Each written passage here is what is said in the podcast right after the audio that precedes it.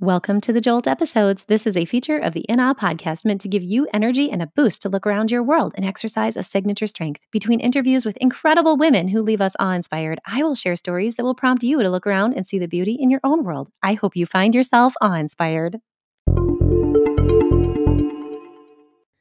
Hello, hello to my In Awe community. I am super excited to bring you this Jolt, today.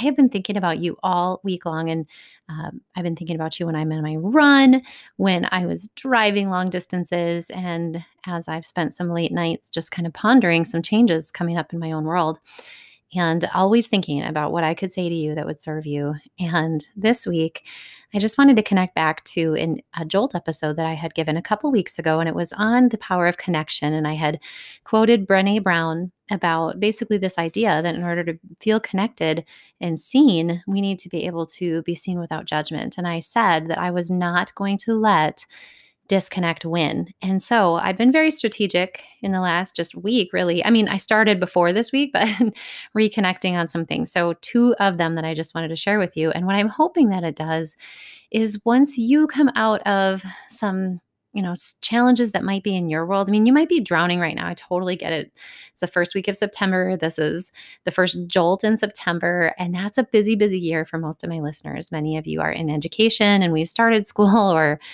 whatever our iteration of school is right now. And so I understand that you may not be able to do this, but I'm hoping what this does is jolt you to project forward for your own connections. And so those couple of weeks ago when I was making that commitment to you that I wasn't going to let disconnect win, I scheduled up a time to visit my parents and it was so beautiful. And a huge thing is that we have stayed away from family during this time of covid and that's really hard. It's it's a challenge for me. I call my family my nest crew for a reason. I just i love them. We are deeply connected in so many different ways. The last several months have been challenging because of the lack of proximity um, and just the natural kind of wedges that have occurred in our country have definitely found their way and cracked into our lives in that space too but I just wanted to say that main reason why I chose to bring my girls, it was a four and a half hour trip one way to see them is because my husband just started teaching and coaching. And we knew that the exposure to this potential, um, our home is bigger now. And my parents are, you know, not old by any means by my measure, but they're definitely at risk. And so I just, you know, we wanted to keep it away from them, but also knowing now it's like it's time. I have not seen them since the Christmas season. And so the girls and I um, traveled out starting on Tuesday, and my husband started his first day back with students. My girls are doing virtual learning this year, and it doesn't start till this upcoming week. And so we just we ventured and we took it slow and um, you know, stopped in Duluth, Minnesota, which, if you've ever been familiar with that area, is so beautiful and the Lake Superior there. And we just were intentional about making moments and memories. And it really struck me how little we had done that during this time, even though I think there were just perceived barriers. You know, we could have done it all along, but we didn't. And so, anyway, we we traveled there, spent just two slow days with my parents, face to face connection loving connection. You know, we got to fish. I got to help my dad put a second coat of paint on a room and really just be present together.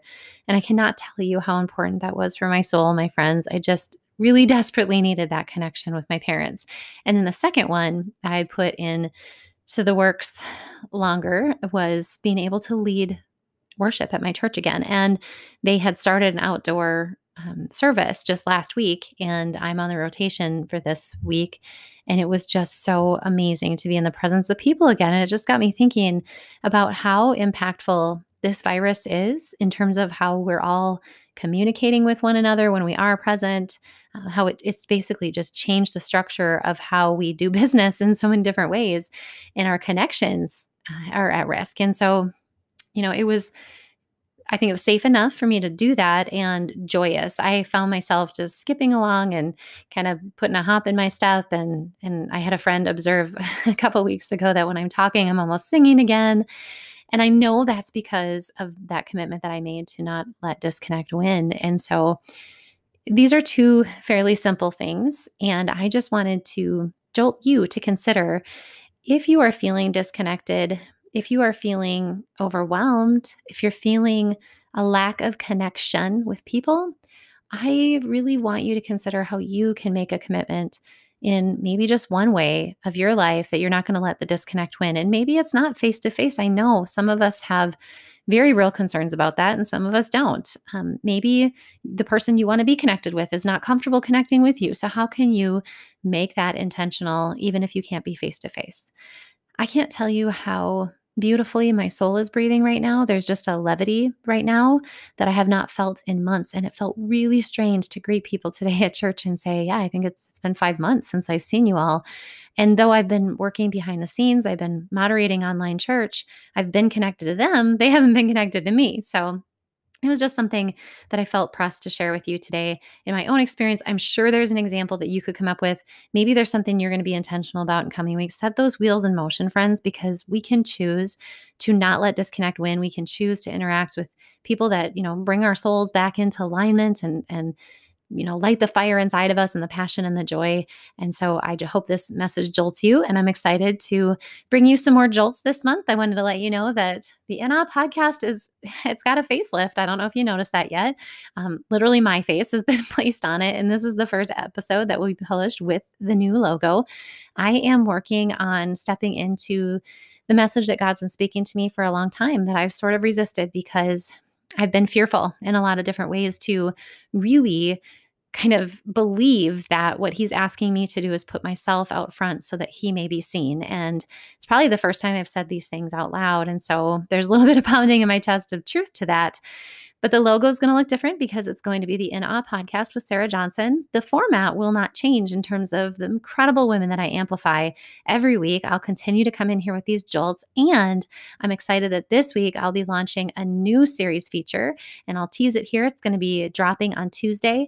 I'm going to be partnering with Joshua Stamper of the Aspire Leadership Development podcast, and we'll explain all of that this week. But so for my faithful listeners, you're going to get episodes dropped just boom, boom, boom, and hear lots of Sarah Johnson Johnson voice. So hopefully that's something that you find joy in.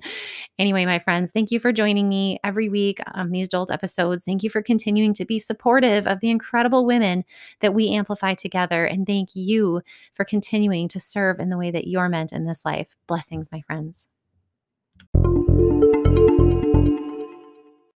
Hey, you. Yeah, I'm talking to you, listener, checking out this Jolt episode. Hey, I want to see what you're seeing in the world. So hop on over to Twitter or Instagram or Facebook or wherever you want and pop out a quick sentence or a picture or something that inspired you this week. Let's let's share with one another, show the community what you're seeing with your eyes to see the beauty in the world. Hashtag in awe to rise.